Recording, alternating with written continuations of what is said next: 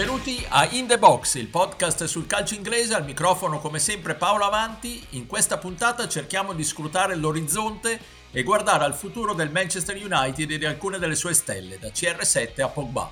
Ma cerchiamo di guardare ancora più difficile al futuro del Chelsea, messo in vendita da Roman Abramovic, ma adesso questa vendita è stata bloccata dalle sanzioni da una decisione del governo britannico. E infine facciamo un viaggio tra i brasiliani d'Inghilterra.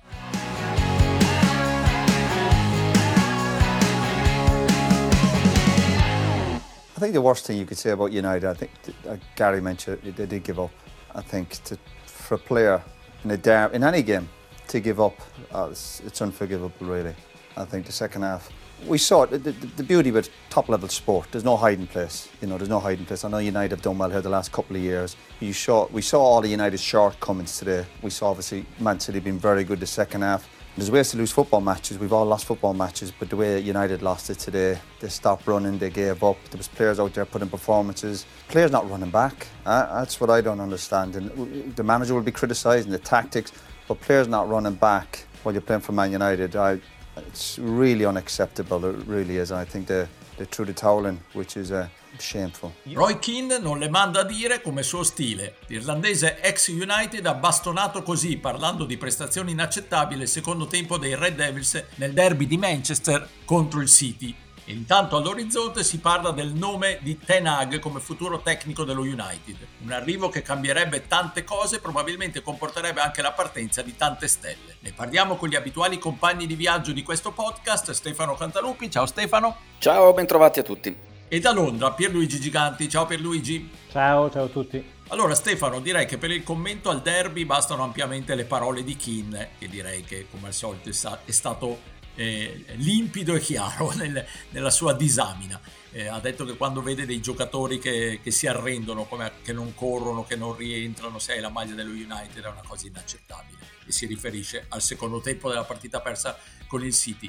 Invece cerchiamo di capire il futuro per quanto si possa fare con le poche voci di cui disponiamo per ora, però insomma l'arrivo di Ten Hag che succederebbe a, a Rangnick che diventerebbe direttore generale o comunque il gestore del mercato, la strada del Manchester United va in una direzione ben precisa. Cosa ne pensi tu? Ma allora, alle parole di Keane sul derby si aggiungono quelle dell'autore del gol dello United che era disperato sui social, cioè Sancho che si scusava, cioè questo è un po' il clima che si, si, si scusava momento. di aver segnato. Sì, si scusava di, di, aver, di aver sporcato una delle più brutte partite del Manchester United del, degli ultimi 30 anni con un gol. No, si scusava dicendo non è abbastanza così, insomma, di frasi di circostanza, però mi faceva un po' specie che fosse lui uno di quelli che si sono messi in prima persona a chiedere scusa per lo scempio. Certo. Devo dire che eh, quello che fa un po' più, come dire, male ai tifosi del Manchester United è che non è che ti vai a scusare per una partita nata male, cioè è una partita che probabilmente se giocano altre 10 volte finisce 8 volte in questa maniera qui, perché è vero che lo United ha fatto bene dei derby in passato, forse eh, anche in questi anni dove il City è più forte dello United, eh, lo United nel derby qualche volta, più di qualche volta, è riuscito a mettere in difficoltà anche Guardiola, però insomma in questo momento, eh, oltre alla differenza tecnica anche di alcuni giocatori, oltre alla differenza di impianto di gioco, c'è una squadra, una che gioca un calcio che conosce a memoria e che tutti gli anni, come dire, modifica per provare a spingere la Sicella ancora un po' più in là, e ce n'è un'altra che è sempre nel suo perenne casino, nel quale non, non si capisce mai bene do, dove si vada, chi, chi sono i leader, qual è la la filosofia di gioco. E qui vengo a Tenag,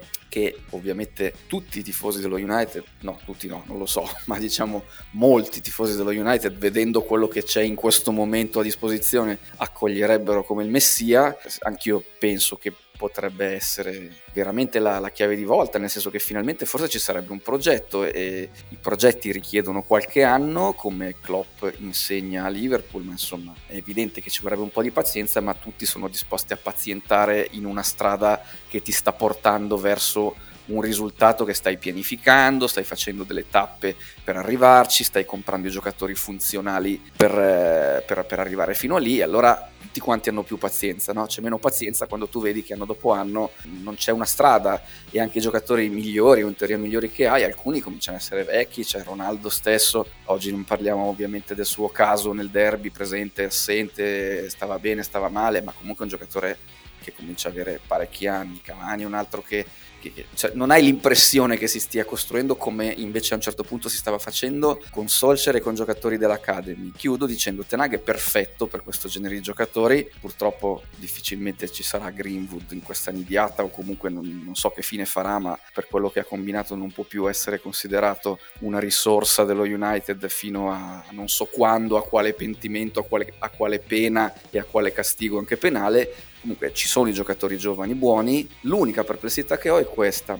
Eh, Tenag all'Ajax ha un ambiente dove ha disponibilità totale dal primo all'ultimo giocatore, non fosse altro perché magari il 70% di quella rosa ha iniziato a giocare nell'Ajax guardando i puffi in olandese in televisione. Lo United ti trovi delle superstar che non tutte probabilmente sono così disponibili e renderle disponibili non è scontato è probabile, possibile, auspicabile, ma non è scontato. Eh, Pierluigi, a proposito di stelle, l'arrivo del, dell'allenatore dell'Ajax, conoscendolo, conoscendo il gioco che, che ha, ci ha proposto nella squadra di, di, Amsterdam, fa pensare che alcuni giocatori non siano proprio adattissimi a lui. Penso a Maguire, penso persino a Cristiano Ronaldo, non so Pogba, Cosa ne pensi? Beh, penso che mm, ci sia anche un discorso da fare che dipende anche dalla scadenza che hanno questi giocatori, per cui non credo che sia soltanto la volontà dell'allenatore quella che conti, per quanto possa avere chiaramente un peso. Però se andiamo nello specifico, Pogba è in scadenza, no? quindi penso che sia abbastanza improbabile che faccia parte del progetto futuro del Manchester United, anche perché in questi anni non ha fatto vedere di essere comunque un giocatore che può diciamo far svoltare la squadra, anzi tutt'altro, spesso ha addirittura faticato a essere titolare. Ronaldo e Maguire invece hanno un contratto un po' più lungo e quindi io penso che possano ancora rimanere, magari Maguire verrà affiancato da altri giocatori che lo possono stimolare ancora di più, perché in questo momento potenziali cambi per lui, al di là di Varane che è stato quasi sempre infortunato, sono Lindelöf, sono Bailly, sono giocatori che non hanno dimostrato di poterlo eh, neanche sfidare per eh, un posto da titolare. Quindi Maguire, per quanto non stia giocando bene, è quasi sempre uno che comunque alla fine gioca, mentre invece essendo pungolato un po' di più potrebbe riuscire a tirare fuori qualcosa di meglio. Per quel che riguarda altri potenziali arrivi, credo che sia chiaramente presto parlarne, però è chiaro che se arriva un allenatore come Ten Hag, io credo che mh, alcuni giocatori dell'Ajax uh, potrebbero essere di interesse, ad esempio Leandro Martinez che può giocare sia da centrale di difesa sia da centrocampista, è uno di quei giocatori che andrebbe a inserirsi in una posizione sia nel centro della difesa sia a centrocampo in cui non è che il talento abbondi allo United eh, in questo momento. E poi ci sono altre voci che portano a obiettivi un po' più consistenti, un po' più importanti, come Milinkovic Savic, come Jules Koundé del Siviglia, per non parlare di Haaland e per non parlare neanche di uh, Rice del, uh, del West Ham, che sarebbe anche lui un giocatore interessante. È chiaro che poi allenatore è importante, chiaramente, ma è anche importante capire a livello dirigenziale chi comanda, perché tu dicevi il direttore del, del, del sportivo sarà Rangnick, ma lo sarà davvero? Io non, non, lo so, nessuno ce l'ha detto finora. Per il momento continua a essere John Martin. Quindi, secondo me, eh, avere anche le idee chiare su quale sarà la struttura organizzativa del prossimo Manchester United è anche qualcosa, una condizione assolutamente necessaria per poter eh, iniziare a costruire finalmente con un piano organico.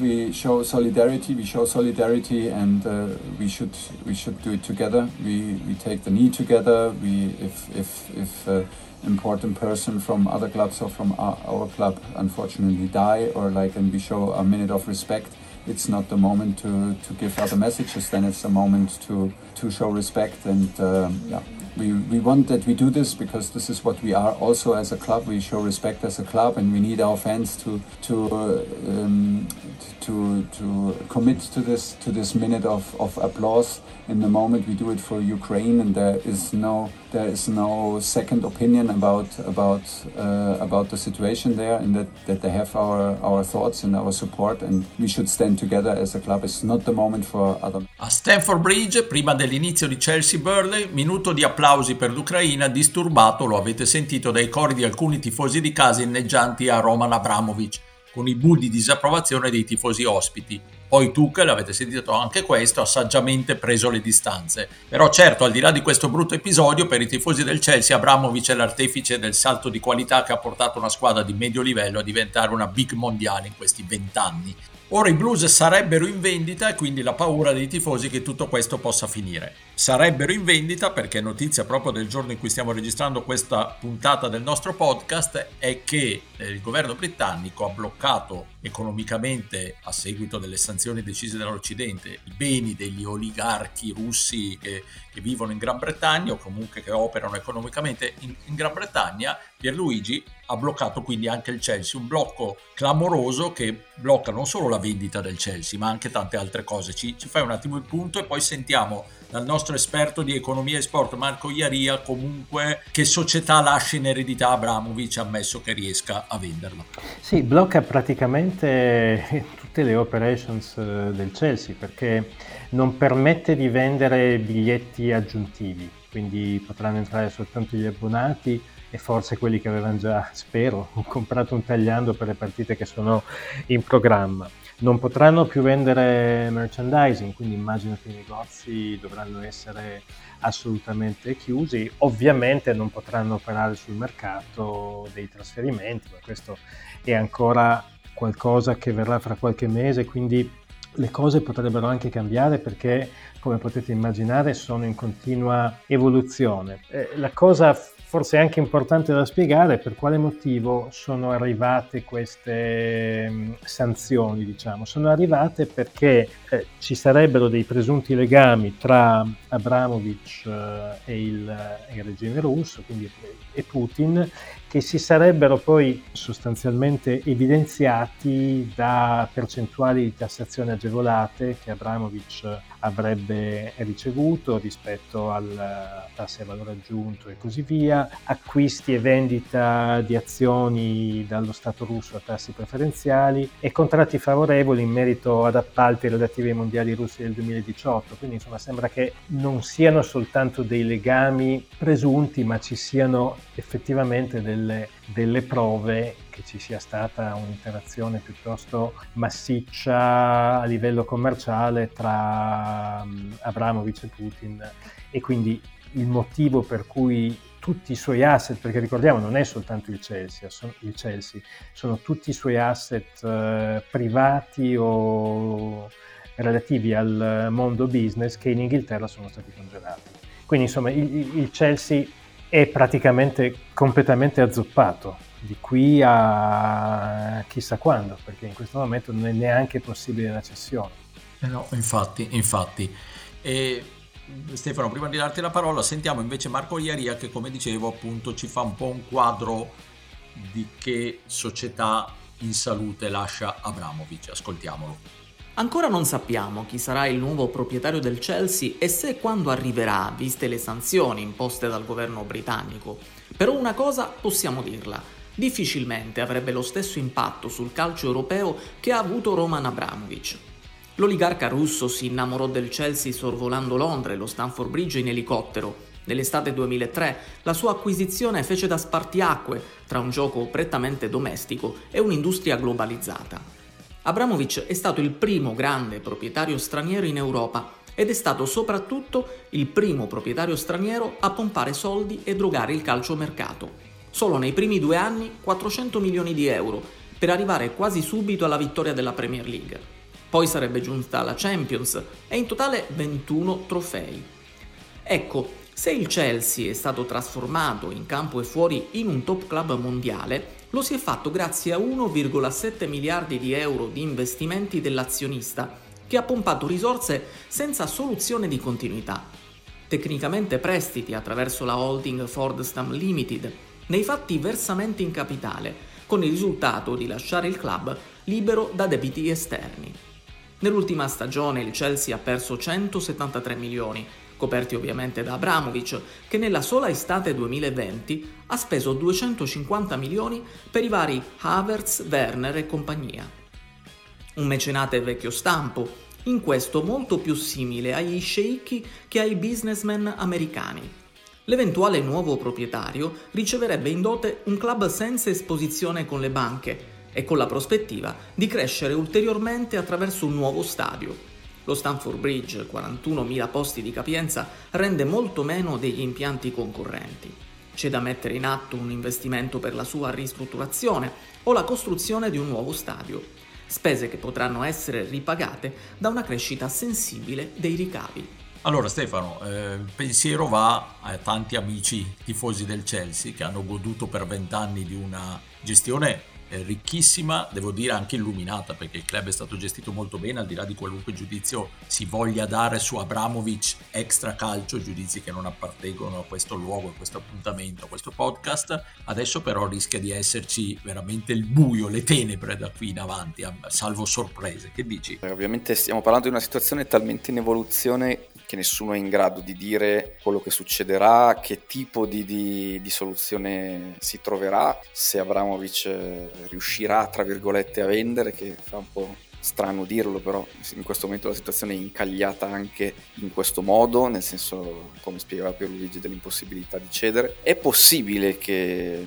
che, dopo di lui ci sia un po' il diluvio, per usare un'espressione abusata, però, allora, anzitutto stiamo parlando di una squadra che, di un club che eh, non è quello degli anni 70, 80, 80 più che altro cioè anche chi dovesse come dire subentrare eh, è vero che magari potrebbe esserci una diaspora di campioni o comunque un po' di cessioni eccetera eccetera ma ha un settore un'academy molto florida tanto per cominciare. Molti giocatori del Chelsea eh, molti prodotti di, di, di quell'academy hanno trovato spazio lì e altrove. E poi probabilmente alcune, alcuni giocatori chiave comunque saranno tenuti prima saranno, cioè rimarrebbero prima di cominciare di nuovo ad andare sul mercato e, e completare la squadra Aggiungo una cosa che il tifoso del Chelsea non è per fare la retorica spicciola, però tante volte ci siamo, come dire, imbattuti nei commenti di tifosi del Chelsea che eh, ci dicevano sostanzialmente I was here when we were poor. Cioè, adesso è un po' comodo, anzi spesso se la prendevano con un po' gli ultimi arrivati e quei tifosi un po' occasionali che visto il club fighetto in un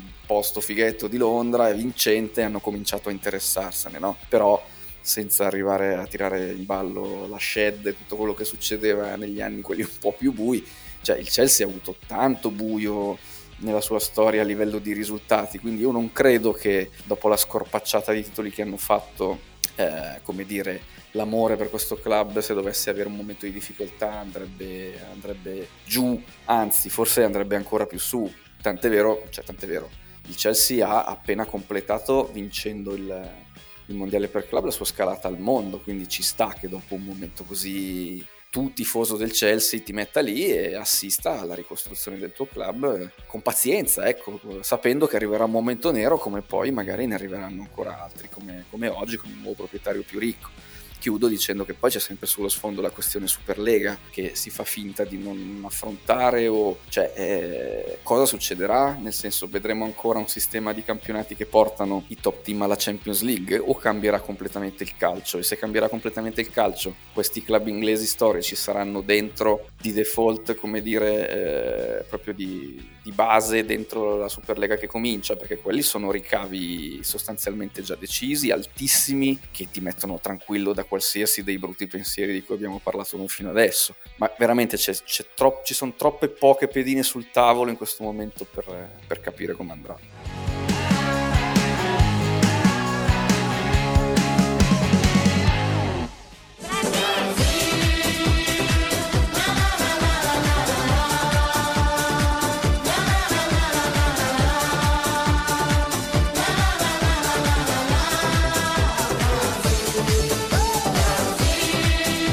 Siamo impazziti, questa canzoncina brasiliana ve l'abbiamo fatta ascoltare perché vogliamo introdurre il tema dei brasiliani che hanno giocato in Inghilterra. Perché lo spunto viene da Pierluigi una partita sorprendente disputata da Roberto Carlos. Sì, una partita nella Shrewsbury and District Sunday League, che è nella contea dello Shropshire, quindi sostanzialmente quasi verso il Galles centrale al confine con l'Inghilterra, comunque ancora in Inghilterra. E Roberto Carlos ha giocato niente proprio di meno con la squadra del Bull in the Barn United, che sostanzialmente vuol dire una cosa del tipo il toro nella stalla. United poi gliel'hanno aggiunto per abbellire il, il nome. E comunque purtroppo la squadra di Roberto Carlos ha perso, mi sembra, per 4-1. Lui ha giocato 10 minuti, è uscito parlando di un infortunio al ginocchio a causa di una caduta alla moto la settimana prima a Madrid e poi nel secondo tempo c'è stato un rigore a favore dei, dei Bull ed è entrato lui e l'ha infilato, quindi ha anche segnato.